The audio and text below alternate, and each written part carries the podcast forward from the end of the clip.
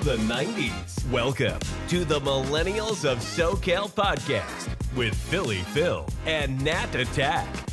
Let's talk about the music, cartoons, and everything else about the best generation. That is so yesterday. Hey everybody, it's Philly Phil. And this is Nat Attack. And we are the Millennials of SoCal. Today is episode number 2. And we have a few topics, interesting topics to talk about. And before we get to that, like, Nat, how's it been since the past few days? Since the past few days? Well, I'm really having a lot of fun making this podcast with you. Oh, yeah. I know. It's been fun. Like, you know, this is like our second episode, and we're being very promotive about it, creating intros to our future episodes before we started recording. Yeah, and I've been able to play a lot in, like, some software programs and, like, Canva, making, like, just different posts for social media. Mm-hmm. So I've really been having fun, and this has been a good project for us, I think. Yeah, I'm learning this program, too. So I'm just like, oh, what if I did this and did that and do all this and that? So, yeah, and it's fun to learn. Yeah, it's fun to learn to create these things because, you know, it becomes appealing to people. Right. To be like, oh, wow, that looks so cool. And then the music that we got, thanks to our guy. He Pastor Will Rice. Yeah, on Fiverr. Created our intro. Yeah, he produced the music for us because we've been getting a lot of compliments on our intro music. Yeah, we've been using it everywhere, though. Yeah, we've been using it everywhere because we're being told that it's catchy. I mean, it's stuck in my head. Yeah, pretty much, yeah. Because it does give that energy from that era. Yeah, I definitely think so. When we first requested the song from Pastor Will Rice, I was really hoping for, like, all that vibes, you know? Like, the show from back in the 90s, all that. And, like, I wanted that introduction, like, the very hip-hoppy feel, but, like, very catchy still. And I feel like we got that, but it's ours, you know? So, yes. I like it a lot. Oh, yeah. I like it a lot. Yeah, yep. Speaking of, you know what else I'm happy about? What? The reel we made for our second episode that we posted on social media. It's on Instagram, TikTok, and our Podbean account, and Apple Podcasts. So and I decided to make a Facebook page as well. There you go. And I put it on there. It's been really fun to make those connections. Yes. But our second reel advertised the Hocus Pocus. Yes, it did. 2 movie. Yes. And that's what we're going to talk about on this podcast. Exactly. So, let's get to it. I'm going to hand it off to Nat because, unfortunately for my behalf, I fell asleep and... You're just an old man. You fell asleep and you didn't finish the movie. Yes. But you know what? This is going to work in our favor because then I can give you the details and surprise you, and you'll be just like a listener. Yeah, you know? I guess I can. Yeah. Okay, we'll do it that way. All right, let's do it that way. Okay, I'm going to start up with some quick movie facts. Hocus Pocus 2 is directed by Ann Fletcher, and she also directed The Proposal with Sandra Bullock and Ryan Reynolds. Do you know that movie? Oh, yes. Yeah, so she directed that. So Hocus Pocus 2 brings back Bette Midler, Sarah Jessica Parker, and Kathleen Jimmy, reprising their roles as the Sanderson sisters, and also Doug Jones as Billy Butcherson as well. None of the other original cast members from the original film are returning, though. So we won't see, was it Max? Yeah. We won't see... Yeah. Allison or Danny. Technically, that's not... Thank God it's not a real spoiler. But who knows what if they make a guest appearance, but we don't know. Well, I don't know. Well, sorry to ruin it, but none of the other characters in the original show up again in this movie, sadly. But there are homages to them, and you see them throughout the movie, and I'll touch on that later on, okay? Mm-hmm. So, Hocus Pocus 2 is a revival. It's considered a revival, and it's not a reboot or a sequel. A revival acknowledges the previous or the original storyline, the original movie, and continues the story normally years later. So, it's like a large amount of time has passed, and then the movie continues, and that's a revival. Mm-hmm. And as we've seen in the trailer, there's 3 new characters, and 2 of them light a candle. One of them was a virgin, and then the Sanderson sisters come back. Wait a minute. Didn't the candle already pretty much burn out? How did they come back? What candle? Do we want to give away more spoilers here? Let's take it a little easy. All I can say is that one of the characters, not... kind of like a traitor. Not like a traitor, because he just wanted to experience seeing the Sanderson. Maybe he's very naive. He's very ignorant to the danger. Yeah, but he was like, oh, I want to see them. And he very much idolized them. He did idolize them. Also, going on with more movie facts, Hocus Pocus 2 will be the first Disney movie to use the new Disney 100 logo. So keep an eye out for that. This revival took nearly 30 years to make, since the original was in 1993. Yeah, and you know, it's funny because throughout like the 2010 era to 2020, like within that 10-year gap, they've been mentioning about trying to do a sequel, really trying, and we don't know what's going on. Like first we hear it's the director or the screenplay, you know. Right, so initially there was some director issues, but I mean the main reason that this movie really pushed forward and came out because Bette Midler saw how this movie is still so popular. She asked the other cast members and she went to production and she made it happen. She made the phone call. She was like, guys, let's make this movie again. She made it happen, so thank you, Bette. Yeah, and the good thing was it's what you call a connection for us, our generation, and to Gen Z. Gen Z also, yeah. So that's what, and it's happening right now with Hollywood, like we discussed on our previous episode, that they're trying really hard to bring back millennial titles into the Gen Z. And they're bringing back some of the cast, or they're changing the cast, but making the old cast members as like a guest appearance or a special appearance. Right. But either playing as different characters or revising their roles, but an older version. You know, that's what's. But this, it's like it brings back those characters to reprise those main roles, so they're still the main. You know, antagonist to the film. And that's why it's like, oh, so they're plotting again. They're plotting to do something again. Are they going to eat the kids again? Are they going to go out for revenge for the three, Max, Danny, and Allison, for, you know, putting them back to their place? Right. So, and it's so fun to see them again. I got really excited to find out that Hocus Pocus 2 was going to have the main characters again. The main actresses were gonna, reprise original roles, and I'd love to see that, because otherwise it's just not as fun for us, And I know that Disney is still catering to us millennials. They're still doing things thinking about our generation in mind, and Gen Z and Gen Alpha also, which is the youngest generation right now. We're losing that fan base. We need to reconnect. We need to bring back that age group. We need to get the attention of the 30s, the 40-year-olds, because that's pretty much... Get them back again, right? Yeah. Mm-hmm. So, going back to the movie, like, stuff I really loved about the movie was how many callbacks there were to the original Hocus Pocus. Mm-hmm. Like, the beginning started out the same way, and this is not a spoiler, just the bird's eye panel, the overshot over the water, like, that started out the same way, and then we get to see the Sanderson sisters as children. Oh, yes. They did so well. Mm-hmm. I was so impressed with the actress that played Winnie. Her mannerisms, she got them down perfectly. And the teeth, right? Mm-hmm. And also the other actresses, the one that played child Mary and Sarah, they also got the mannerisms down perfectly. Even like Mary's lip thing that she does, that little girl was doing it too. It was so cute, and I love to watch it.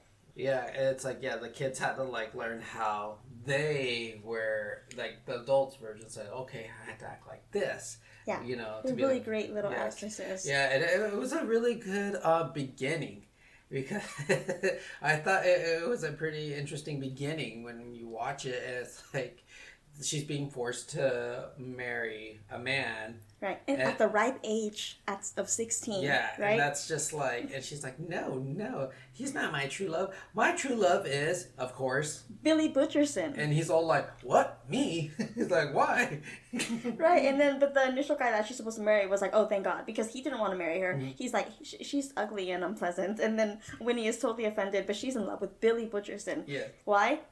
Because they shared a kiss, and they're all like, oh, over the graveyard, and they're like, oh. But what's funny when that is said, everybody's, oh. But then you can tell Billy's mom was right there, and he turns towards her, and she's all like... Looked at her son like looking at him, and they're like, what, This is happening. But there is a spoiler that we're not going to reveal.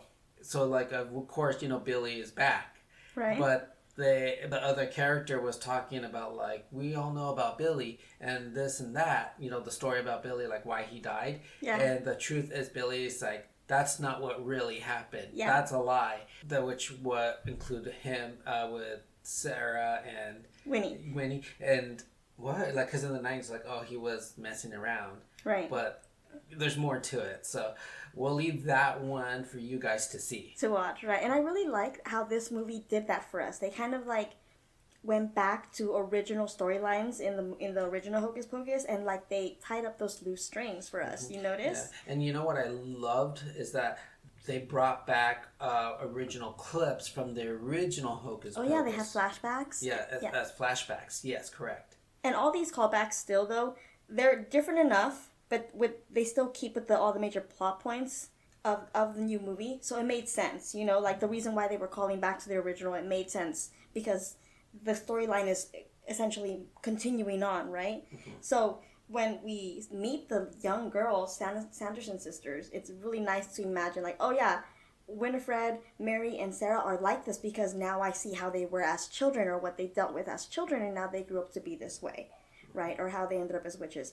Oh, I just realized when I saw this movie that Winnie is the only witch. Sarah and Mary are not actual witches. Did you know that? No, I didn't. I did not know that. No. Yeah, I know. I thought they were all witches in the first movie, but Winnie is the only one with real powers, and that's... Yeah, because as kids, we're just like, oh, they're just the Sanderson sisters, and they're just witches. The second one shows that technically it's mostly Winifred. Yeah, that's just Winifred. Yeah, mm-hmm. Because... Well, this is the thing that to connect to the first one is that they said that she was given the book by, you know, I don't like, you know, the devil himself, but right. It's not in the... That's not the truth. That's not the truth. See, that's why it's like, wait a minute. So this is the thing, even in real life, is that people can say one story and then the real truth is this, the real truth is that. And, you know, because this happens to day-to-day life, but they put something like that into the movie saying like, hey, wait a minute, I thought this, I thought that. But right. The truth is nobody really, really knows. Right, until you hear it from the source, which was Winifred, and that's when we find out. Yes. Can we talk about the book? Oh, the book, can we talk about the book? Okay, this is also something I just realized, and maybe everyone else knows this, but I don't. I might just be living under a rock, but I think that book is not necessarily cursed, but it's enchanted. Because do you realize that the Sanderson sisters, when they're little and they get the book, they're instantly charmed by it. They think it's cute. They're like, oh, look at it. Oh, book. And then also the new girls from the Hocus Pocus to the new characters, mm-hmm. when they first get in contact with the book, when they first touch the book, they're also enamored with it. They're like, oh my God, I think it's smiling. Look, it's looking at me. Are you kidding me? This is a book with an eyeball, right? But that theme happened in the first movie and in the second movie, where people like the book, and frankly, as a child, I was like grossed out and terrified by it. Because there was an eyeball. Yeah, so I think the book is enchanted. And also, what do you think? And also, too, it's made by skin too, right? It's made by human skin, right? Yeah, and you know it's funny. So like why are all the characters like it? Yeah, it's funny, and then you didn't, and it's funny. It shows more that this book and the second one has more of a. Personality. It starts having more, because it even has pages that they didn't want Winifred to look through. Yeah, it's like the book kind of had... I mean, we knew that the book understood. We knew that the book, like...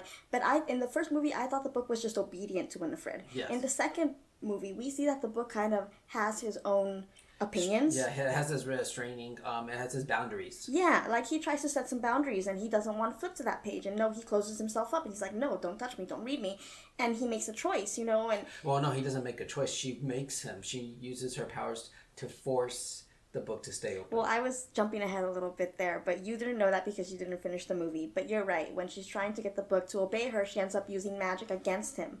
And then, you know, the book has to open up, and that's really where the movie begins. You're at that point. After they come back, they meet with Book again, and the movie really starts from there. And then another character that was brought back in this movie was, as we know, Billy Butcherson. Doug Jones. Right. He's an amazing actor. And the fact is, if you guys don't know, but a lot of movie people know this, is that he's one of the most well-known actors to never reveal himself in many of his movies. He's always in makeup, costume. Heavy makeup. Like, you don't really know who he is unless you Google him.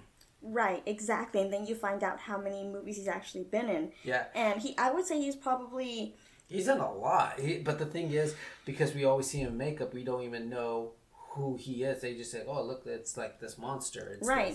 He's probably an actor like with the most roles under his belt in Hollywood, but probably never gets recognized out in the street. Yeah. Let me tell you some of his roles. Abe Sapien in Hellboy, the Angel of Death in Hellboy 2, Pale Man in Pan's Labyrinth, Silver Surfer from Fantastic Four, Saru in Star Trek, Conchise in Falling Skies, and like so many other ones. Just Google him, and you'll see that he's in so many movies, but he's not famous. He's not famous like that, you know? I know, because people don't know what he looks like. They just see these characters, but nobody really knows what he looks like. Well, until the movie Shape of Water came out, and because he was the main role, but he was still in heavy makeup. And then when he got his main role, that's when he started getting more popularized, like this is him right here, and like, oh, and some people are like, well, this must be your first big movie. He's like, no, I've been in like hundreds of movies, big ones that you probably don't know, like Hellboy, and they're like, and there's crowds are like, what, really? You've been in those movies? Where were? Oh, you were that guy you were the suit guy, or yeah.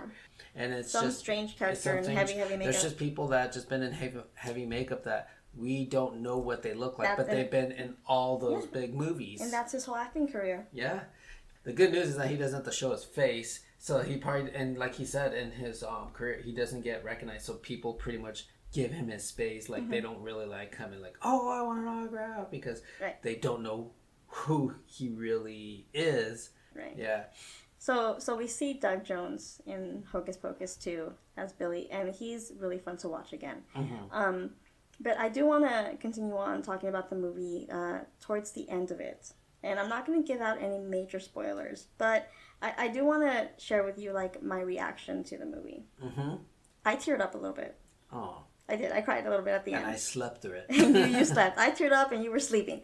And, but I cried because, but also I always cry. I'm just a nostalgic person, okay? Like, I cried when we went to see Spider-Man, No Way Home. No Man Home. Sorry. I cried during Spider-Man No Way Home, and I cried here because I'm a nostalgic person.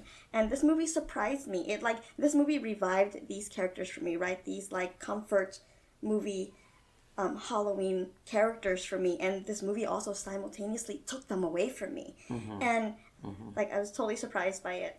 And although the Sanderson sisters are supposed to be, like, evil, and I understand that they are. I also, like, grew attached to them in a weird way as characters. Yeah. It's worth a watch, guys. Yes, we've been waiting. Yes, it is worth a watch. So, what's the next topic? Let's talk about American Pie. American Pie? That movie makes me laugh. Well, yeah, you think about it, like, when that movie came out as a lot of, you know, boys a little excited for some of those scenes, you know? But it does give you a bit of a sexual education, but in the adult comedy version. Yeah, this is definitely a coming-of-age story that is centered around sex ed, 100%. And, like, there's no better way to describe it. But let me give you some facts about American Pie. So this movie came out in 1999 with a rated R rating, but originally it had an NC-17 rating. Oh, I bet. And can you imagine that the movie that we know now was actually worse before? It had a higher rating, but they removed a few scenes and it lowered down the rating to rated R. It was directed by Paul and Chris Weitz. Of course, they are brothers. Yeah, they're brothers. In this raunchy film, the most eagerly awaited and most humiliating rite of adulthood is losing one's virginity. A group of friends make a pact to lose their virginities together before high school ends, and the story continues from there. Now, I want to share something that I found online that I thought was really, really interesting, and I think it speaks volumes onto what our podcast is about. Ready? Go ahead. So in a Reddit thread, someone, like an anonymous poster, asked the question, how did American Pie become so iconic? Wow, yeah, I know. I think about that, you know. It's one, of course, some of the iconic actors and characters. I think of one character. I think a lot of us know this one individual character. Stifler. Yeah, I knew you were going to say that. I like Stifler, too. Stiffmeister. And pretty much that role gave Sean William Scott a big name when he played Stifler. Yeah. Yeah, the man with three first names. I mean, but I don't know him as any other character other than Stifler. When I think of him, I think of Stifler and no one else. Yeah, because he's done other movies, but this movie gave him that title of Stifler, and there's even memes that are like, every time I see this guy, the only name I could think of is Stifler. Yep, that's right. No one else can replace him. Mm-hmm. But going back to this Reddit post I found, someone asked, how did American Pie become so iconic? And there's no way to confirm this on my end, but I'm going to guess that whoever asked this question on Reddit was not a millennial. Oh, yeah. Very likely someone younger or someone older than us. I'm going to say someone younger than us. Because in this post, they say that the movie was forced humor, that it was super gross, that they don't think it was funny, etc., etc. It's all this terrible, terrible stuff about it, right? But they fail to understand why so many millennials like us love the movie. And the best response to this question was that it became popular because it came out in an era where sex wasn't so easy to get a hold of. Mm-hmm. Does that make sense? Yeah. This was during a time when Christina Aguilera and Britney Spears were still little virgin pop singers. Does that make sense? Yes. So, and we were, we were 9 years old, so we didn't see it when it first came out. We saw it later, maybe a few years later. Probably, and when I started seeing the American Pie series, I was already in high school. Right, but so it was relevant to us. The sequels that came out of this movie, they were relevant to us because they came out during a time when we were going through puberty. Yes. And when we were interested in sex and we were learning about this stuff. So when we watch these movies and we see these other guys embarrass themselves and they go through all this stuff, it kind of made us feel a little better about sex. Yes. I don't know, right? Yeah, because the thing is, I couldn't tell you for sure, some of us go through what those characters were going through. That's why maybe each character has different expression of, one is desperate, the other one is with somebody, but yet he's not sure if they want to go the distance. Or he is, but she isn't. Yeah, and the other one is just super horny all the time. Yeah. The other one is very classy about it. Yeah, and then of course the sentimental one. Jim?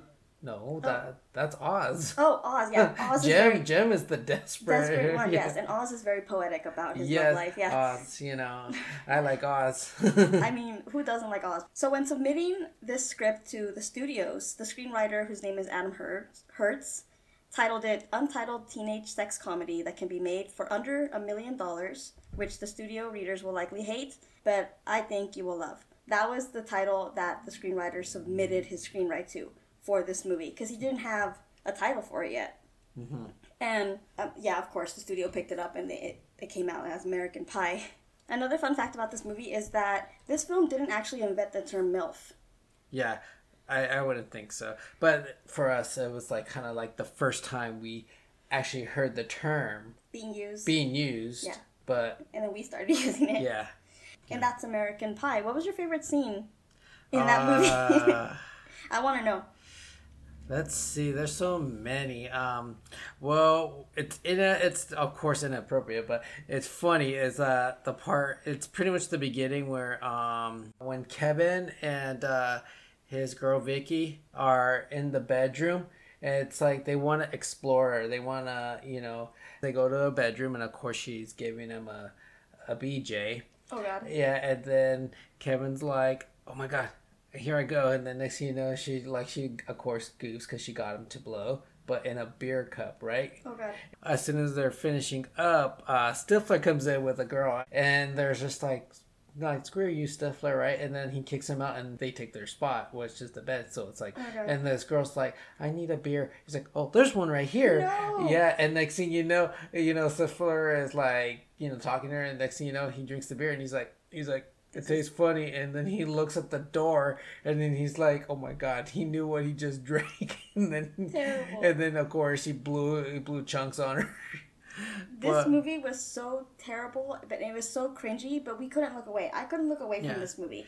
Yeah. I didn't see it until much later. I must have been 19 when I first saw it, but I was disturbed, but also fascinated. Yeah, and no, I was the same way too. We all were, and it's funny because the only well-known cast member at that time was Thomas Nicholas, because we known him as the Rookie of the Year.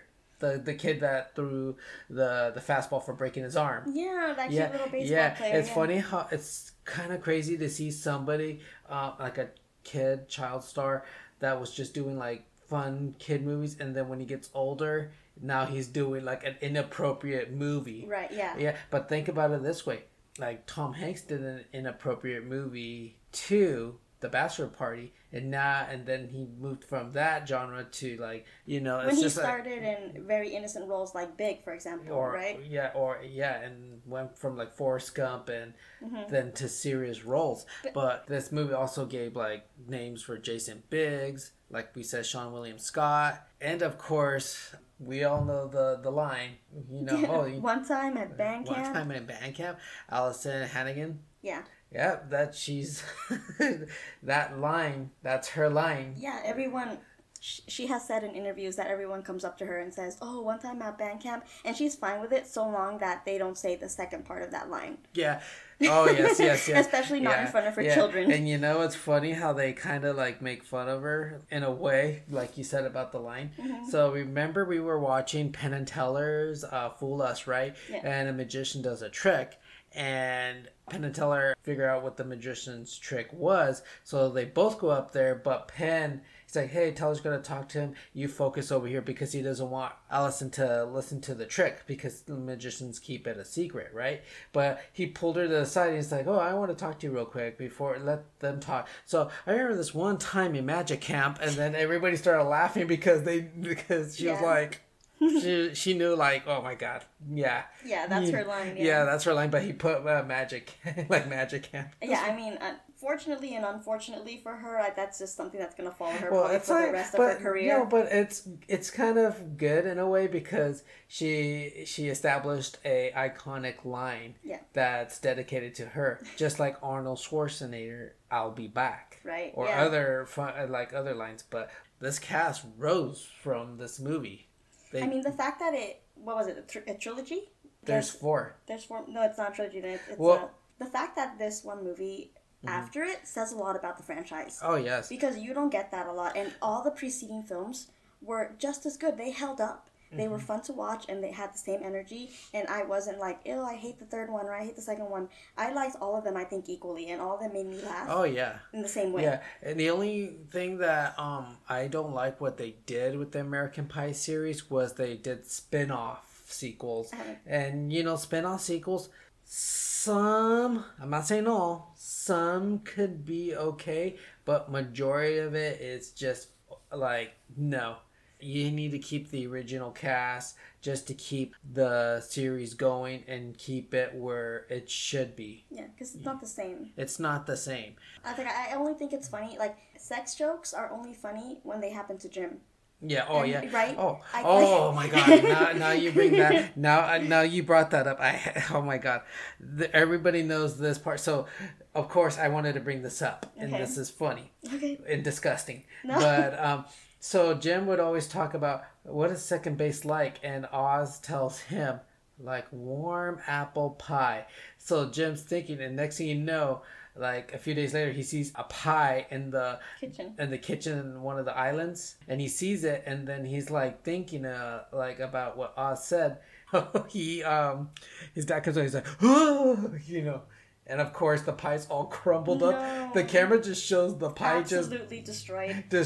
He destroyed a pie, and he told Jim, "We'll just tell your mother that we ate the pie." Yeah.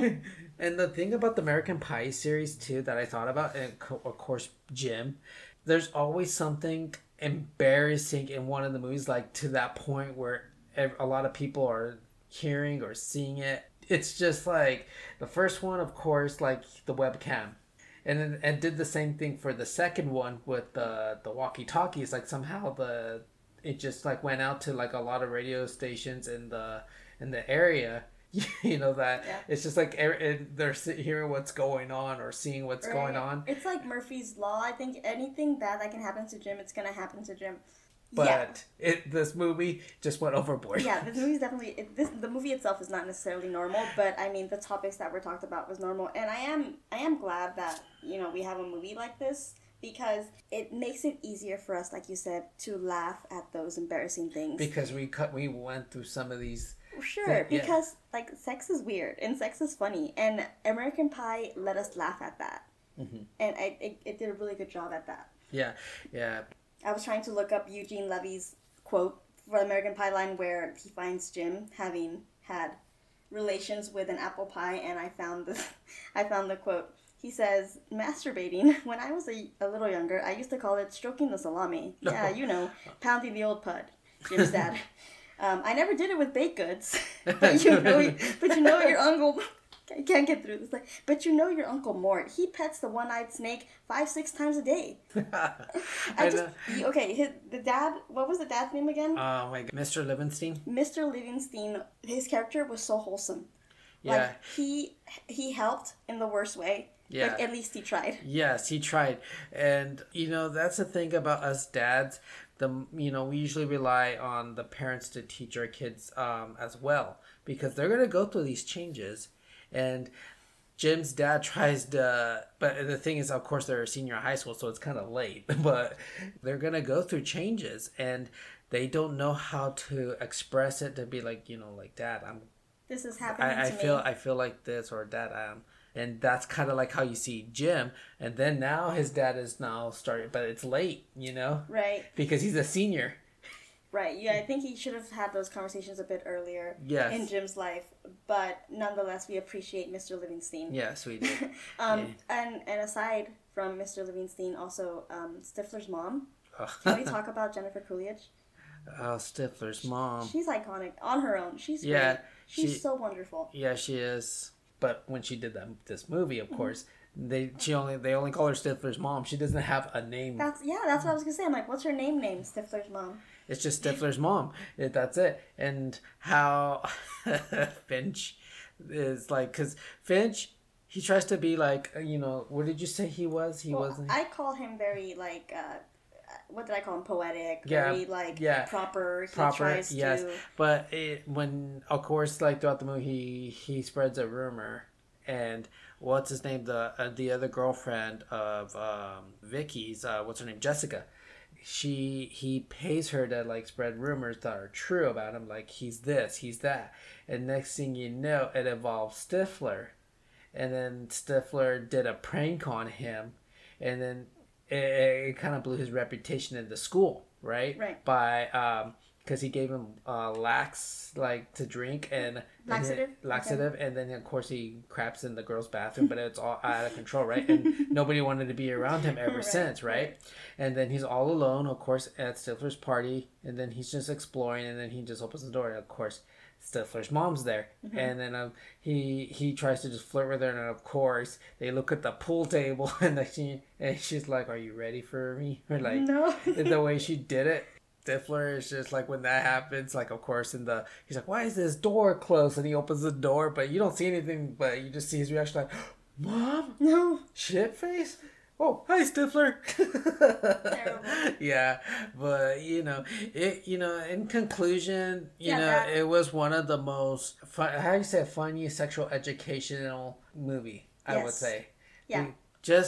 You know, I think the kids are still too young to watch it, even though we watched it when we were young. But like we said, we're millennials. We are kick-ass.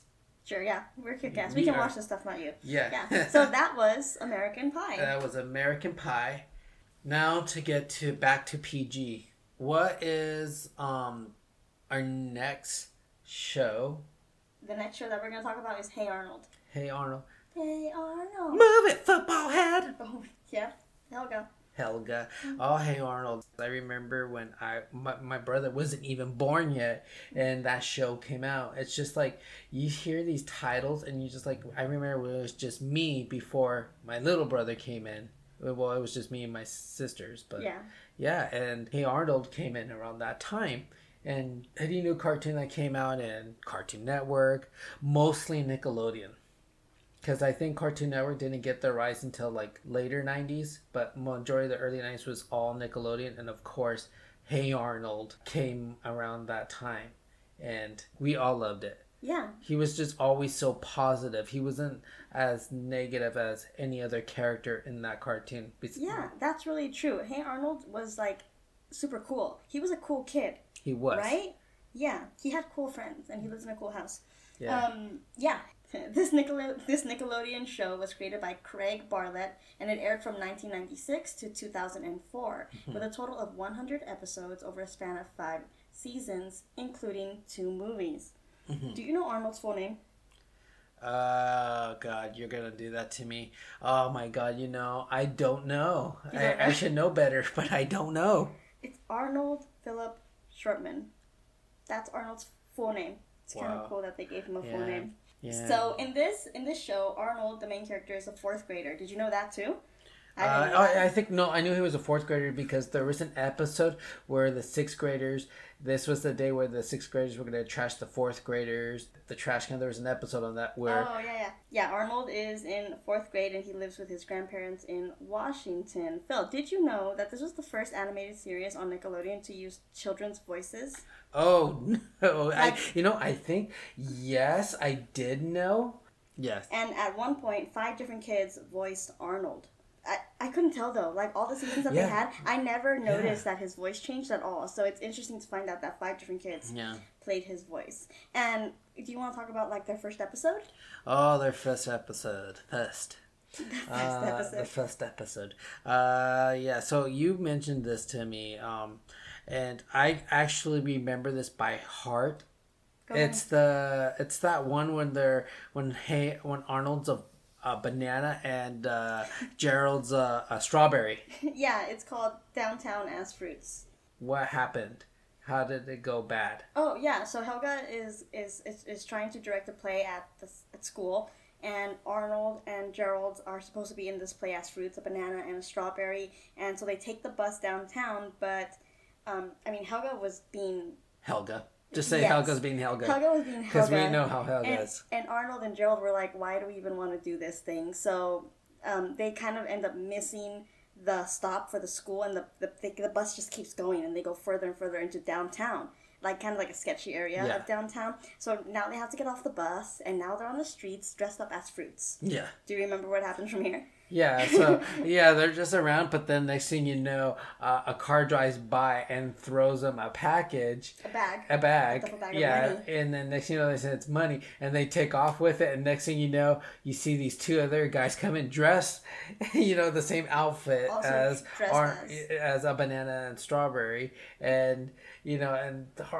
Arnold and Gerald are just walking around the streets, and then the coincidence of them going to a place where the 2 criminals and the guy who dropped off the money were like, I dropped it off to you guys, and they're just sitting in there, and next thing you know, they see them and like, wait, it's them, and they right. So now they're being chased by these bad guys. Everyone's dressed up as fruits, right? Yeah. But so Gerald and Arnold are trying to get away from these bad guys, and then in that first episode, a payphone was in it, so that was like totally freaking out. I'm like, wow, I haven't seen a payphone. Yeah. Sorry. Side note.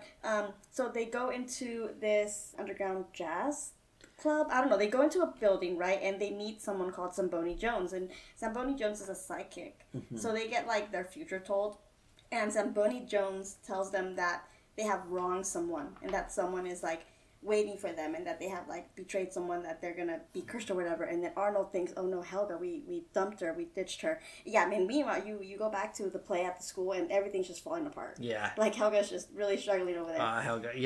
So Arnold feels this way, and he decides, let's go back and let's finish the play. So they go back to the school, and they arrive just in time, and they do like a final singing number, and then that's the end of the episode.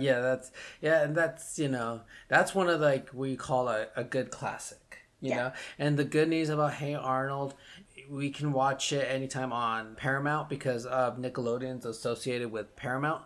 So if you have like Paramount Plus, you can still see Hey Arnold, and you can see the first episode. And I think I should watch it too. Yeah, we can always just do it. Oh, yeah, we can always watch it, yeah. So do you want to talk about Arnold's room? Oh, my God, I forgot about his room. Dude. Oh, yes, his room. Yeah. That was the room to have. That was the coolest room on TV. That, yeah. Who would have, like, I would love my ceiling to, like, see the sky. Yeah, but... so, number one, it was in the attic, right? Yes. Number two, he had his own couch, like a remote control couch. It would, like, flip out from the wall. Yeah, and he always had a controller that turned on everything. The control also moved the lights and stuff.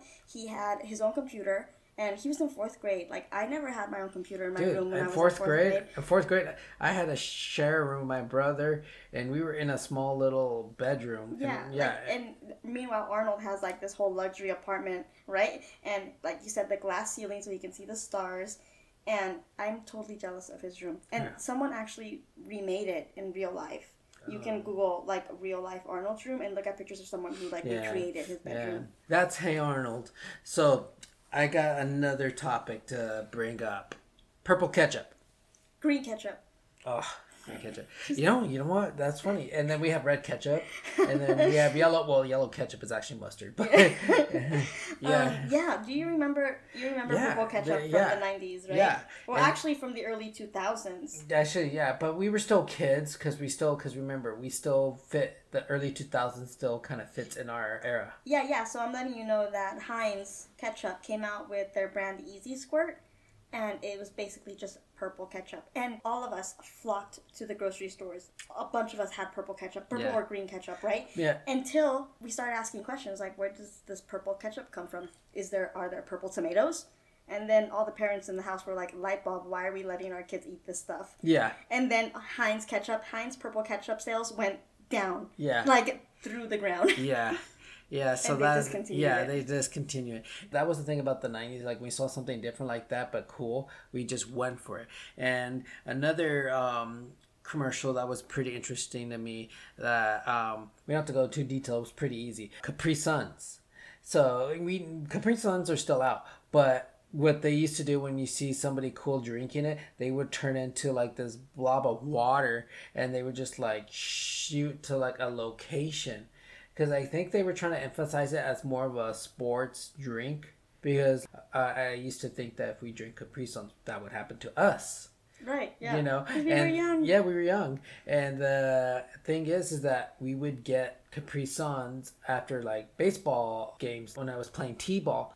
Oh, if I got a Capri Sun, we were like, oh, do you think we can, like, you know, we pound so much, maybe that's where we're going to turn in water and run, like, go speed. We're like, well, it did the job of us pounding that really quickly and making our bladders full and rushed us to the bathroom. Maybe that was the point of the commercial. No, but did you, I remember kids from when I was growing up, when they would drink Capri Suns, they would, like, drink it all right, and it wasn't, not a lot of juice. I think it's maybe 6 or 8 ounces of juice in there. But then they would blow up the package. And and then they'd stomp it on the floor. Oh, yeah. And I think that's where Respect the Pouch came from, right? Yeah. Respect the Pouch. Yeah. And like another commercial is the Fruit Gushers, when those came out. Terrifying, yeah. So like when you saw those fruits, like I know like in the future the CGI started getting a little better, but like the original, I mean, this is when the networks first got a hold of CGI technology. And they realized what they can do with it, and they made the most ridiculous, weirdest stuff. Yeah, when I had them and ate one, I was like, "Wow, it's just like a fruit roll up, but with some syrup or something, color syrup. I don't know what it is. Sticky syrup." And I would think that if we ate one, would my head turn into a fruit? Right. You know, that was the thing about us. Like when we eat or see things, like we think that maybe this would happen, we would turn into this. Kids think like that all the time, but it was more creative back. Like, oh my God, can that really happen? Because that was when that parents gave out snacks, and they probably just throw that in there. And I think a lot of other millennials felt that same way, that they thought, hey, maybe I might turn into a fruit if I eat this snack. Yeah.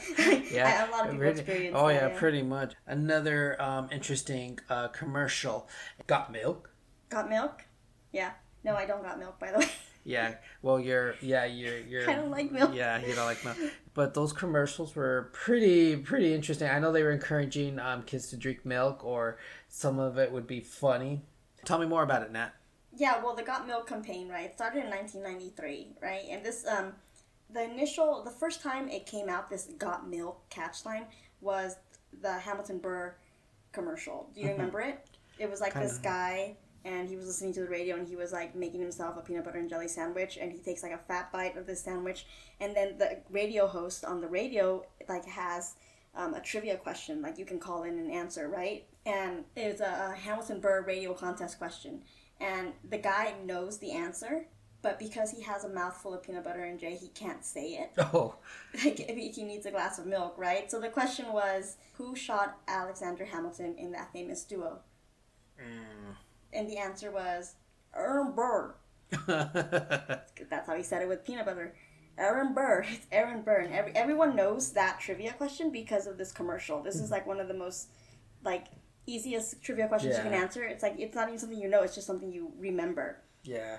Those milk commercials went crazy for, like, on kid commercials.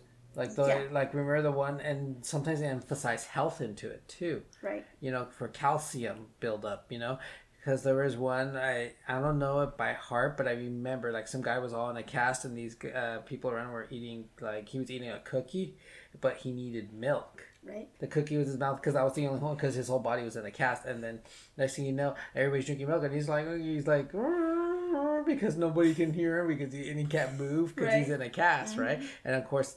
Got milk. And then it also turned into, like, the milk mustaches. The milk mustaches.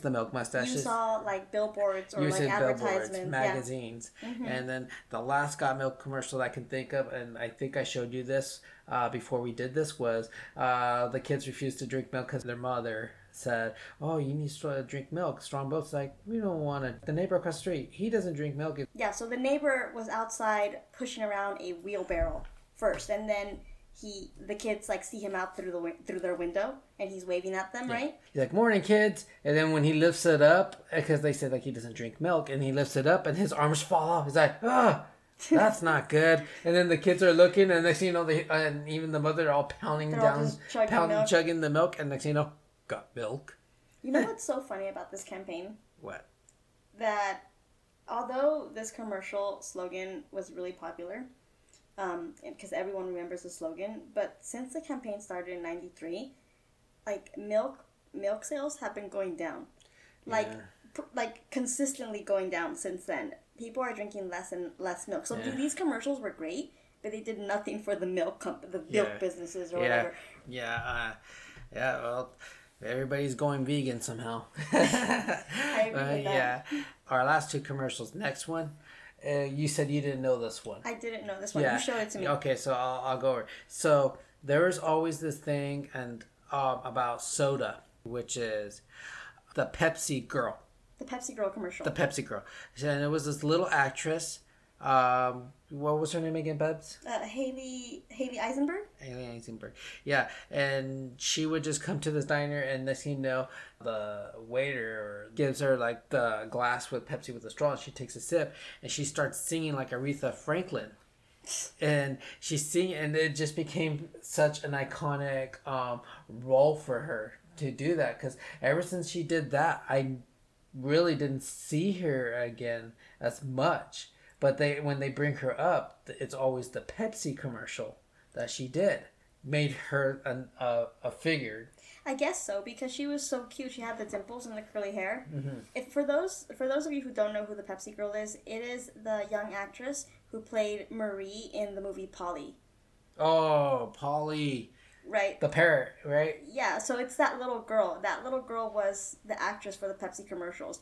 That same Pepsi commercial that you're talking about, Aretha Franklin was actually in that commercial too, right? Yeah, and that's what do you call it, irony? Yeah. That she's, like, you see her, she's singing, well... This little girl is, like, a big voice, Aretha Franklin voice, and then she's in, like, the booth next to her. She's in the booth next to her. Yeah, wow. I was like, wow, how does she sound like Aretha? Yeah. Yeah. That's cute. Yeah, but that was a really iconic commercial, especially for Pepsi. Even though I still prefer Coke, because Pepsi had a little... To me, I felt like it was too sugary. But... You think so? You know, on a blind taste... This is Random Facts with Matt. On a blind taste test, more people choose Pepsi over Coke. Yeah. Did you hear about the Pepsi Challenge? That's going to be another topic. We'll bring that up. Okay. There is a topic on the Pepsi Challenge. Okay. We'll bring it up later. Let's go on to the next commercial. Next one. So this one is the go-getter right here. Mm-hmm. This one... We all forgot about this. Mm-hmm. I know we all forgot about this, but here it is. Yo quiero Taco Bell. Ay. Yeah, Taco Bell the Chihuahua. We never seen him in like how many years? It's God, been so long since the Chihuahua. Well, the initial slogan for the Taco Bell Chihuahua came out in 1997, so we were a bit older, but it only went through 2003, or even before that, because Taco Bell was sued in 2003 because of that commercial. Why? Because they stole the idea from some guy that walked in and like said, "Oh, guys, like, look, let me backtrack." Some individual went to Taco Bell company and was like, "Hey, I have an idea for your business. My idea is this demon dog that is like wants Taco Bell and he's crazy for Taco Bell and he's a yappy Chihuahua and blah blah blah." The company was like, "Oh, thanks for the idea. You can leave now." And then they took his idea. And then all these Quiero Taco Bell commercials came out. And then this guy was like, "Dude, that's my idea." Yeah, there's always been things like that back in those days where they would take ideas from people and then say like, "Oh, it's crap," or "It's no good." And yet they used it. And but the Chihuahua, yeah. That's kind of a low blow what they would do to people like that. But at the end of the day, I don't feel bad for it because the original guys, their names were Thomas Ranks and Joseph Shields. After they sued Taco Bell, they walked away with $30.1 million in compensation. Ooh. So who cares? Yeah. That's all. But that's also why we don't have the Chihuahua. The Taco Bell Chihuahua anymore. And you know, and they would use it, and even in movies, because remember Legally Blonde, where she has a Chihuahua and she's the Chihuahua dog's looking at the TV and the commercial is up and it's like the Chihuahua, it has fantasizing for the Taco Bell Chihuahua. Mm-hmm, mm-hmm. Yeah. Commercials now just aren't as good. When I was younger, I would actively watch commercials and now I just walk away from the commercials now. Do you know what that dog's name was? The original actor, the dog? No. His name was Gidget. Gidget? Like like pets? Yeah. Oh, Gidget? Yeah. Gidget? That little Chihuahua's name was Gidget. How cute is that? Oh my God. Mm-hmm. Wow. So the last two parts of the show are really, really big because I feel like this is a good millennial topic. One of the most iconic songs for the month of October to celebrate Halloween. Thriller night. I'm sorry. Yes, it's Thriller, the Michael Jackson song Thriller, which came out in 1983. Yes, the beginning of the millennial era. Right. His album Thriller came out, and this is what revolutionized pop. And Thriller was one of the most iconic songs he did, and iconic music video he did. Yeah, it was. I think they called it a feature. They didn't call it a music video. Yes. They called it a feature. Yeah, it was a feature. It was such a good, well played out feature. I like to say music video, but I understand where you know. Michael Jackson's work is not as simple as just a simple music video or just a song. No, you have to call it something more than that. But yeah, so Thriller was directed by John Landis and written by Michael Jackson and also John Landis. The rap voice, in the song was actually Vincent Price. Oh, Vincent Price. So here's another Phil fact. So our next episode, we're talking about horror characters. I was talking to the Nat Attack about this, and she doesn't know this. So Vincent Price was pretty much the horror icon actor for pretty much the 50s and 60s. So and he was just like a well-known horror actor. Like he did one of the original House on Haunted Hill and the original The Fly. Oh really? Okay. Yes, because I know I showed you The Fly, the Jeff Goldblum one, but it was a remake of that one that Vincent Price was in. And Vincent Price was just playing all these like roles in horror movies. Okay. And he was always the main actor, which is like he's another horror icon in the 50s, 60s, maybe some 70s, you know, and that's why they put him into that music video because even his voice sounds very creepy. Right, yeah. I mean, I can't imagine that being voiced by any other actor. It's so iconic. Yeah, and the song itself gets you dancing. I want to learn the choreography. It's like on my bucket list. Yeah, it's going to take some time. So here's another interesting fact, that personal fact. Ooh, and personal. I got this from my mom. So my mom, she was working at the hospital in Ventura, and she had a coworker there. And there was a picture clip of Michael Jackson doing a dance move, and behind him was a zombie in a white dress. They circled it and they put her name on there, and my mom started laughing, thinking it was funny, like, oh, they make you funny. And she looked at my mom, was like, no, Laura, that's me. Mm-hmm. And my mom was like looking at her like, wait, what? Laura, that's me.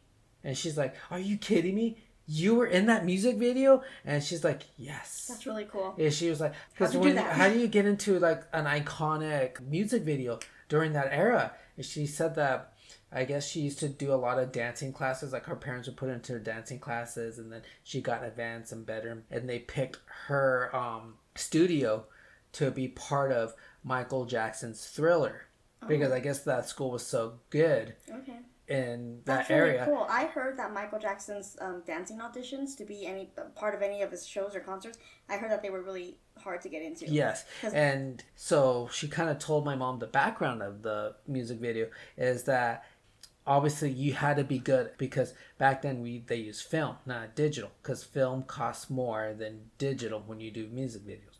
When they all did makeup, they said they had a lot of makeup artists, and it took the dancers alone like 2 hours just to get us all done. But Michael Jackson was longer. Oh yeah. They said it probably took maybe 5 to 6 hours to get his makeup done. Well, I mean, he's the main character. Yeah, he's the main singer, so yes. Of course they would dedicate more time to his appearance. Yeah. Yes. So They would dedicate, and they took longer. And the crazy part about that music video, she was right behind him. That's really cool. That's what she had to be that good to be right behind him. And if you guys want to look at the music video, the answer I'm talking about is the zombie in the white dress. Okay. Your mom's coworker. My mom's coworker. And bringing about Michael Jackson, another fact that relates to us, but that's a good song to play in October to dance. Iconic Halloween jam. Yes. I listened to it. I'll listen to Thriller in February. I don't care. I listen to Michael Jackson all the time. Yeah. I love him. Yeah, we all. And what's another interesting fact about Thriller, Bebs? Yeah, I have a couple of them actually. Michael Jackson was 25 years old when they filmed Thriller. The video shot for 4 days, and in 4 days. Yeah, it took 4 days, and it is in the Guinness World Record book. Listed as the most successful music video of all time. Oh, did you know Janet Jackson was in the Thriller video? She was? Yeah, she was one of the zombies as well. Wow. So your mom's coworker probably met her also. Yeah, she probably did. Mm-hmm. And his iconic red jacket was sold for $1.8 million in 2011 in an auction in Beverly Hills. Wow.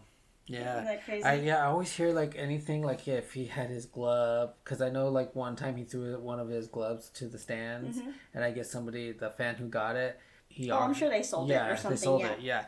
But he kept it. But he kept it for a while, and he sold it because I heard a bunch of things about any souvenirs he would have. So throw to the fans, or just he didn't want to wear it no more. He's like, okay, I'm done with it. They would just sell it or auction it out because it was worth a lot of money because he was such a big pop star. That's why he's considered the king of pop. Did you know that Michael Jackson never toured from his Thriller album? Oh, no. He never did. He wanted the Thriller song to be #1, that he put all this extra effort into making the feature for it. It went on to win 8 Grammys, and it's still the highest-selling album in music history with over 66 million copies sold, and he never went on tour with that album. Film. Wow, he didn't even make the effort. He put all his effort into the feature. Put the effort, into that. Yeah. It's a bummer he passed away, I know, things happened with him, but I will always think of the positive things of him, what he did to us, because even when he passed away, a lot of people were just hurt. I'm willing to bet that everyone knows where they were when they found out Michael Jackson passed away. Oh, I already know where I was. I know where I was, too. I want to hear... Okay, listeners, I want to hear where you guys were when you found out Michael Jackson passed away. I bet you remember, and I want to know it. Let us know. You can hit us up in our Instagram, and we'll link it below. I want to know it. Mm-hmm. I think we went to go see a movie that came out in June. I forgot what movie it was. My mom gets a message on her phone, and it's my uncle, and he says, like, Michael Jackson just passed away. And my mom's like, what? Yeah. And then, like, then the radio stations, a lot of radio stations just, like... Radio stations and news. I heard it. I was home with my parents, and we were watching TV, and it came up on the news that Michael Jackson was in the hospital, and then, like, later on they said he passed away. Yeah. But, yeah, I remember where I was. I was sad. When Michael Jackson died, I didn't feel sad because I wasn't really into his music. It sucks. After he passed away, I really got into his music. Mm-hmm. Only after. But that's kind of what celebrities, when they pass away, or big stars like that, all their stuff kind of comes up afterwards, you know? Yeah, like Prince. Yeah, like all their sales go up and stuff. Okay, so that was Michael Jackson. What do we have next? So this is the last, one of the most iconic 90s shows to ever hit TV. It is The Fresh Prince of Bel-Air. Oh, Will Smith. Will Smith. Yeah, Will Smith. I know. Got the turn upside down. Everyone has to sing that. Yeah. Will Smith was, of course, before The Fresh Prince of Bel-Air, was a rapper. During that era, I guess he wasn't that popular in his music, even though he had good songs. It wasn't as great, and I guess what happened was, this is like other sources we see, is that he went through a struggle because his music career wasn't really accelerating. And next thing you know, an idea came out for a show for him. And when he agreed to it, it took his career to a whole direction. He didn't just go from just a rapper. He went from a rapper to an actor. And then that also accelerated his music career, because then all because of this show, The Fresh Prince of Bel-Air. Right. Yeah. I remember, I think Will Smith was a clean rapper, right? He wouldn't curse in his records. Yeah. Can I ask you this now? Okay. What did you think about The Fresh Prince of Bel-Air? For me, was one of those shows that they focused on a lot of, like, hard issues. Did you notice that? Yes. They were the kind of show that touched on difficult topics, and they played scenarios that kind of made you think, right? Mm-hmm. And this wasn't like it was a kid's show to an extent, but it had, like, big kid issues going on with it, you know? Mm-hmm. So, of course, I remember the first episode. We all do. And it also is, like, kind of pretty much the beginning of the music video. Well, the music and the intro of the show where, you know, Will, you know, he gets in trouble with Billy. And his mom tells him that he's going to stay with his aunt and uncle in Bel-Air. Right. And next thing you know, that's where the show starts off, like him at the front door. And that was amazing. I really like that the introduction literally led into the first episode. The last bit of the intro was him knocking on the door, right? And then the beginning of the episode one, what's his name? Jeffrey. Jeffrey opened the door for him. Master Williams. That was so cool that they did that. Mm-hmm. Yeah. So, of course, you know, the first episode, it came out in the 1990s. Like, the 1990s. 1990, yeah. Show, I had a lot of celebrity appearances, too. Because the show was becoming so big and pop that celebrities wanted to be in those shows, excluding Will Smith, but there was always, like, somebody iconic. I think of one famous person, and it was a boxer. Okay. It was Evander Holyfield. Oh. Evander Holyfield is a heavyweight boxer. We all know him because of the whole him and Mike Tyson, when Mike Tyson bit off his ear. Oh. But, yeah, that's him. But that's just, like, one of the famous celebrities I know that was in the show. I know there's many more. There's a lot more, but that's just one of my favorites. So back to the first episode. So Will, of course, you know, he's like, wow, looking at this place, like, wow, this is like, I'm going to be living big here, you know? He's properly impressed. He's properly impressed, but the thing is, he's still, like, living the Philly, like, attitude. They call, like, street attitude. Right, yeah, he just doesn't look like he fits in, right? Yeah, but it's just like, he's just there, okay, and he just hangs out, and then his aunt and Uncle Phil, oh, everybody loved Uncle Phil. Yeah, Uncle Phil. He was a man of, I call it the man of wisdom. Because he always knew what to say on certain areas of, like, issues and problems. Will thinks that he's always on his case, but he's actually trying to guide him. Right. You know, and Will's just, like, you know, being himself. Like, whatever, you know. They're proper, educated African-American family that made it big from hard work. Like, what you call, what do you call it? The American dream. An American dream, where people are minorities that work so hard to work their way up to be living that lifestyle. Yeah. And then they live proper, they live... Well, they're now comfortable. They're comfortable, right? Mm-hmm. But Will's not used to it, so Will's there, and then he meets his the Banks, and he sees, like, his spoiled cousin, Hillary, right? Yeah. It's Hillary Banks, right? Hillary is, like, the older sister. But she's spoiled. Like, she's, like, grade A spoiled. Oh, yeah. She's like, Daddy, can I borrow the what does she say? She'll say something totally, like... Oh, can I borrow your Mercedes-Benz or something like that? Yeah. And he's like or can I borrow, like, this much money or whatever? Or, Daddy, I need $300. Yeah, or something like that. I wish it were that easy for me. And then the other sister, Ashley Banks... She's just like a little girl, but she was pretty into, like, Will's lifestyle. And of course, his cousin, Carlton. Carlton is just like, he's a very proper individual. And he does, and the sad thing about the family is that, well, besides Uncle Phil and Aunt Vivian, is that the kids live a certain lifestyle that they don't know what things are outside their area, how to react to certain scenarios, which one episode we're going to get to today. So, yeah, so I see that. Like, I hadn't thought of it. I think that's really smart that you said that. I hadn't thought of it this way, because when Will goes to Bel Air, he's now in a new environment, and he has to adjust, right? But what I didn't realize up until now is that Will has also stepped into this family's normal, and he's now in a not normal thing in their home, and now they have to adjust to him. But he comes with all these extra things that these kids, like you're saying, they're sheltered. So when Cousin Will comes in from the East Coast, they're like, his music, his fashion style, and like the outfit that he's wearing in that first episode, the yellow stripes, and the hat that is flipped upwards. Yeah, like all that is so different. They're not used to, like, seeing something like that. Right. Yeah. So getting back to the first episode is that, you know, and this is kind of like what I love about Uncle Phil, how we all loved about Uncle Phil. Like, he always had some words of wisdom. And that episode, Will acts inappropriate in front of Uncle Phil, his co-workers at his law firm. Cause a dinner party, right? A dinner party. But Uncle Phil, his background is that he's a high lawyer for a huge law firm, right? Yeah. And that's why they live the way they do. Sure. But Will acts inappropriate around his clients and his co-workers, right? And then they're talking, and Will tries to school Uncle Phil by trying to tell him, like, I am who you used to be, and you forgot all about that. It's like what we see, like, when young people try to act. They know everything. And the thing is, like, Uncle Phil always knows how to counter properly. Like, the whole... Like, Will acting like that, and he's like, you know something? I see that Malcolm X poster on that wall.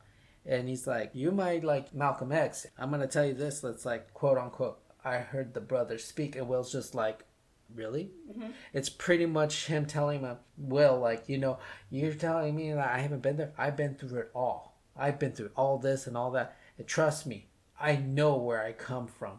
Yeah. I know... Because, like, I'm an attorney and I make a good one doesn't mean I forget who I am.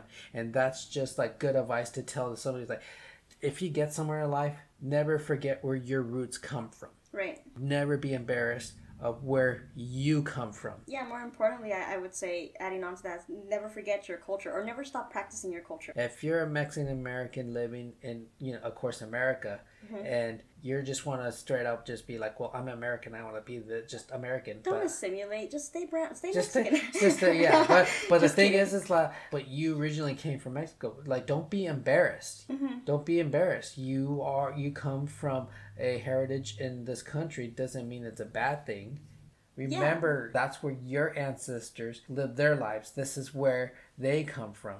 Yeah, and not only that, I think Uncle Phil was also talking about how he worked his way up. Yeah, to be successful. So you can be successful and you can be all these great things, but don't forget like what got you there. Yeah, and that's what we loved about Uncle Phil. And it's just so sad that he passed away. And when they did the reunion show... He passed away before the reunion show. Yeah, and that's why the reunion picture, they actually had a picture of the actor, James Avery. And that's just one of his notable roles.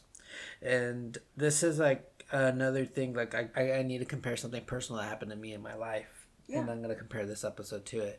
It's dealing with, you live so sheltered, and then when you experience something that you never experienced, that you as a parent would not want your child to experience. Right.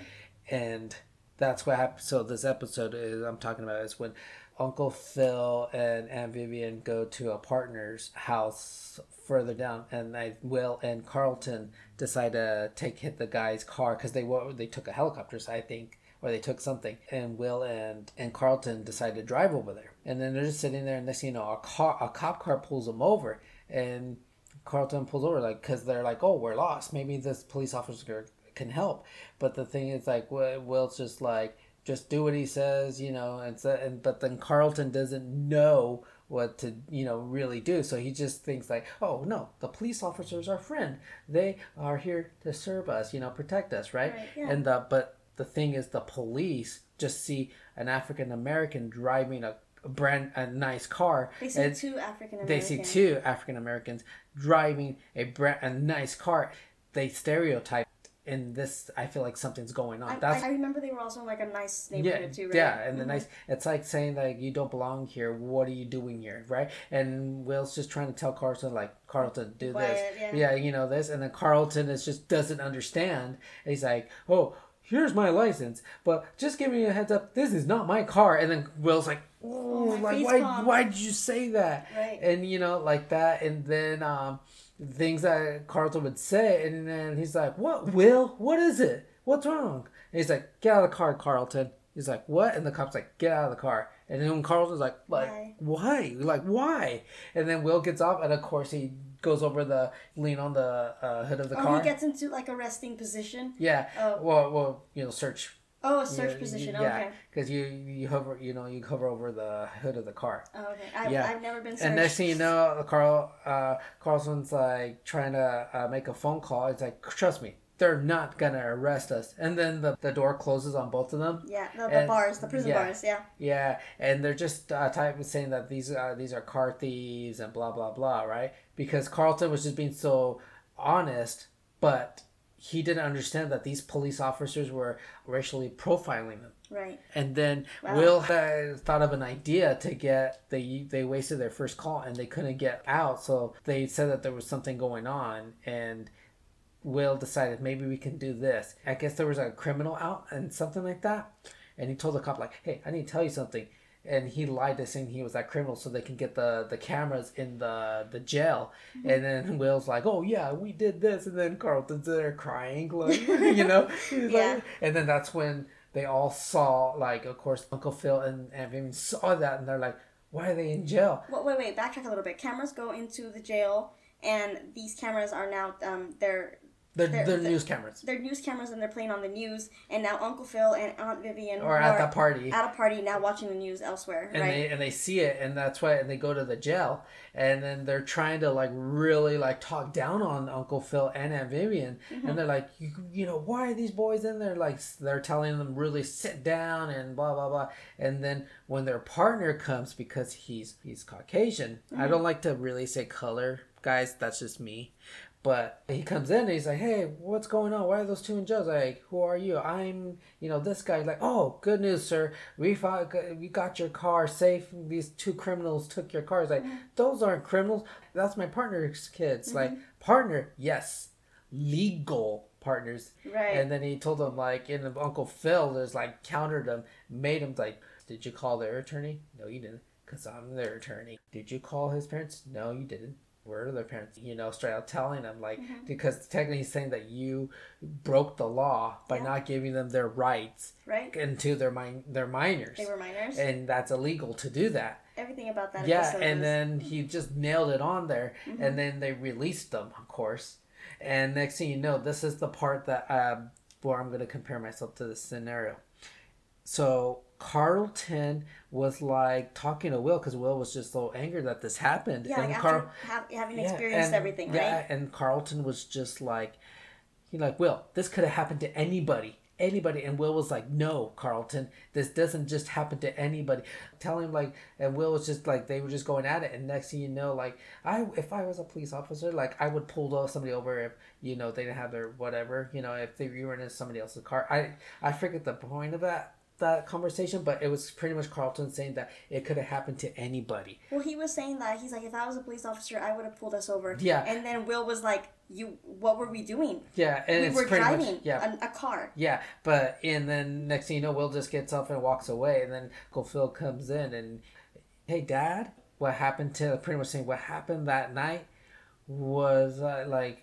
Would you have done that? Would you have done that if you were a police officer? Would you have done that? And Uncle Phil was like, he kind of was like, I forgot what he said, but it was like, where Carlton was like, what? Yeah, he said, what happened tonight shouldn't have happened at all. Yeah, it shouldn't have happened at all. And then Carlton was like, what? And then he was sitting there, he's like, if I was that cop car, I would have done that. Carlton is really struggling with this because he really wants to believe that the police are good people. Yeah, in this case, but unfortunately, he didn't understand that he was racially profiled. Yeah, because he had never been racially profiled before. It's like you said, like sheltered, mm-hmm. and once you start, you know, leaving, you go out into the world, and then you find out that the world is not a nice place. So what I'm just gonna go with this. So what happened to me was when I was 5, turning 6. Like, I was always getting in trouble. At school? At school. In kindergarten. And I was always getting in trouble. I was always sitting on the bench. I was always in the classroom while everybody got to play at recess. And I was always being sent to the office. And in my mind, I thought, like, maybe I'm just a troublemaker. Maybe I'm just, like, that one guy that just gets in trouble all the time, you know? Class clown. You're kind of a class clown. Yeah. In kindergarten, maybe not. Yeah, but anyways. And it got to a day where the lady grabbed my arm, like physically grabbed my arm, took me to the office and said I was doing things that I did. And it's like, I don't remember. Like, maybe I did. I wasn't sure. Maybe somebody told on me. What lady? My kindergarten teacher. Your kindergarten teacher grabbed you by the arm. Yeah. And next thing you know, like, I kept getting a lot of reports that I was just so much trouble. Okay. So next thing you know, they had a conference for me, and I don't know what happened. And next thing you know, I never saw that teacher again. Oh, there was a parent-teacher conference. Yeah, a parent, and I didn't know anything then, right? Right. But here's the thing: when I got older, you know, something in the past came up, and it brought I was always getting in trouble, like in kindergarten, like I was always getting sent to the office, and my mom just like something she didn't want to bring up, and you can tell from her eyes they were red, and I was like, what, Mom? Like, Phil, you were never getting in trouble. You were just a little boy just wanting to be happy and play, but that woman treated you and some of those kids. And some of those kids, the kids that were always in trouble, were Latino. Oh. You know, and we were always getting in trouble. But it got to the point where she wanted to kick me out of the school. Mm. She felt that I don't belong. Something about me. Right. And this definitely targeted you. She targeted me. And my mom was telling me, like, Philip, like, she didn't want to talk about it until it was kind of brought up. And then she talked to me about this, and she was like, Philip, so that teacher really didn't like you. We kept getting phone calls. When it was time for you to get out of school, she always had something negative to say. It was never anything positive about you. Mm-hmm. It was always something negative. Yeah. And it's like, and I was like, she was like, you do this, you do that. And she's like, my son doesn't do that at home. That hurts as a parent. That hurts. And then next thing you know, it got the school involved because she was making a thing that, like, I needed to leave, like, or something like that. Like, I'm not mentally there. Oh. Or things like, I guess she was just was making up things, saying that I was this and that. Mm-hmm. So my mom's like, so you know what happened? We had a parent conference. Me and your father went to this conference. We had your principal, your future teachers, because the school already had, like, you know, assigned teachers for certain grades for the track system, A, B, C, and D. And those teachers were assigned to those tracks. Okay. And those were going to be the teachers that were going to watch me throughout the next 3-4 years. Yeah, sure. And what happened was that they had this meeting, and my mom told me, like, yeah, this teacher was just had her opinion. She was like, he was this, he was that, and I feel like he doesn't belong here. You know, straight out said, like, he doesn't belong here. Mm-hmm. And I forgot what she said. And my mom said my dad got it. And my dad is pretty big and he's a pretty big, scary guy. If you seen my father-in-law on the street and you didn't know him, you would think he'd look scary, but I know him and I know he's not scary. So No, but he has history. But yeah. He has history. But the thing is, she said something so mean to me, I guess. My mom didn't want to tell me. She still hasn't told me to this day what it was. She said it was something very... very hateful. Okay. And my dad got up and he's like, he straight out told her, if you were a man, I'd crack her right in the, you know, and he straight out said the F word, mm-hmm. and to crack you in the face. And she said, I want to call the police. He's threatening to hit me. He's only, you know, trying to pull, like, now she wants to play the victim role. Right. After she was just criticizing me about this and criticizing me about that. Like, basically lying about your character. Yeah. Lying about who I was. And right. Like, you know, I was only 5, 6. I was just a little boy. That's heartbreaking. You know, and then my dad said that, and like, they were like, she's just, no, calm down, you know. And my dad was just like, they just saw him get up because my dad was big. And he's like me, we're martial artists. My dad used to be a kickboxer and he was in shape. Well, who would like somebody to talk down on your kid like that? Oh God, no. Never. Like, be very open to that. And it was just like, why would you say that to a kid? Just an evil, bitter person. Yeah, probably. And then my dad, and they said, like, this is what we're going to do. They told her that she's going to be gone for a little while. Mm-hmm. And what they did is they had to do all these things with me. Like, I had to leave the classroom to go to speech therapy. I had to go to another classroom to make sure I'm learning the alphabet because she said I was intellectually not listening or doing things or following anything. So now you have to, like, I had to prove myself. Yeah. And so they put her on a break just to see if she thought she was right. And if she was right, then they probably would have put me somewhere else. But because I knew what I was doing, I was listening to the courses. And you were a kid, but you still did all your work. Yeah, I knew my alphabets. I knew how to count. Right. I knew the colors. I knew, like, just the basic kindergarten thing. Sure. I knew how to follow directions. And next thing you know, when they finished examining me, they were like, he's fine. He's listening. He's educated. And next thing you know, they told her she had to go. And she left. I never saw her again. Oh. And I was like, I wouldn't expect to be, like, you know, treated like that as a kid. Like, we have stories when kids treated like that. But the thing is, like, where I relate to myself with Carlton is that I was not, like, sheltered, but I didn't understand. Like, I would have been, like, without getting in trouble, like, maybe I got in trouble. Like, I probably would have, like, said myself. As a child, you just want to believe and you want to trust the adults in your life. Carlton and I, we both realized that our reality was shattered. Those people we look up to in our communities shattered the belief that teachers, police officers, our neighbors, and our political leaders are people to trust. Will told Carlton pretty much saying, quote unquote, they only see one thing, and he taps Carlton on his face to indicate his skin. If you're a person of color, you may not get the same respect And the fact is, those people won't say it. What I'm indicating is action speaks for itself.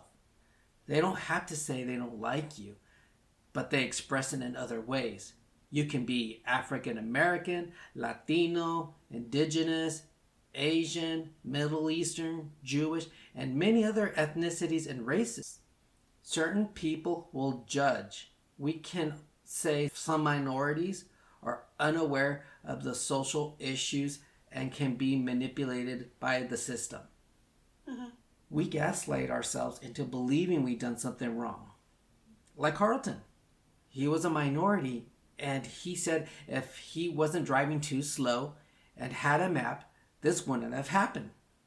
If I wouldn't have been running around playing such as tag or hide and seek, I wouldn't have been sent to the principal's office consistently.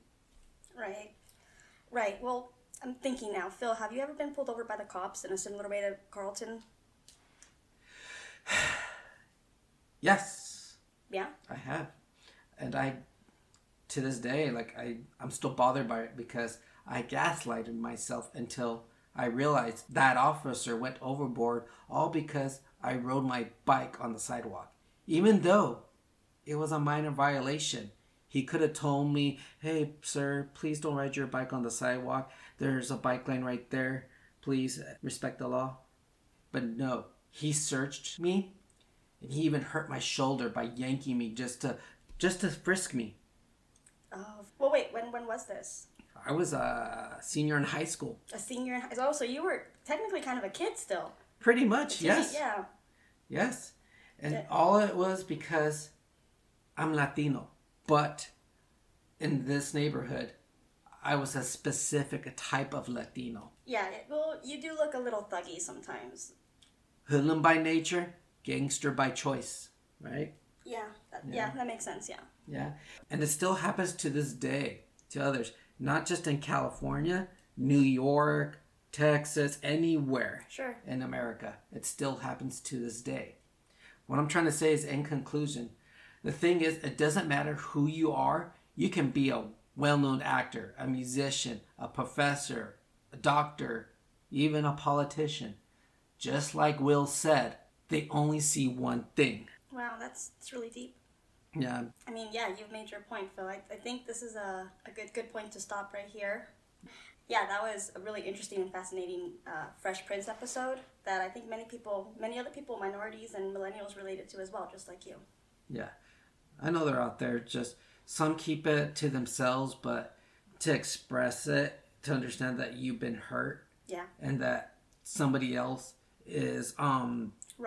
Somebody else has been in the same shoes as you.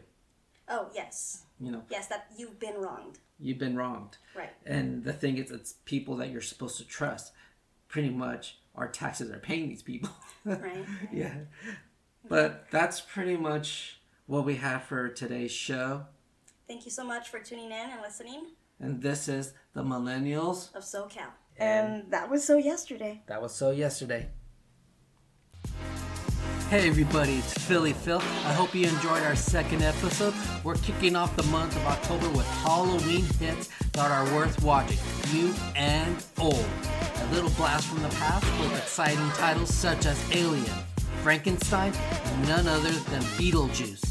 There are many more Halloween titles coming your way, and you can hear it all on the Millennials of SoCal podcast.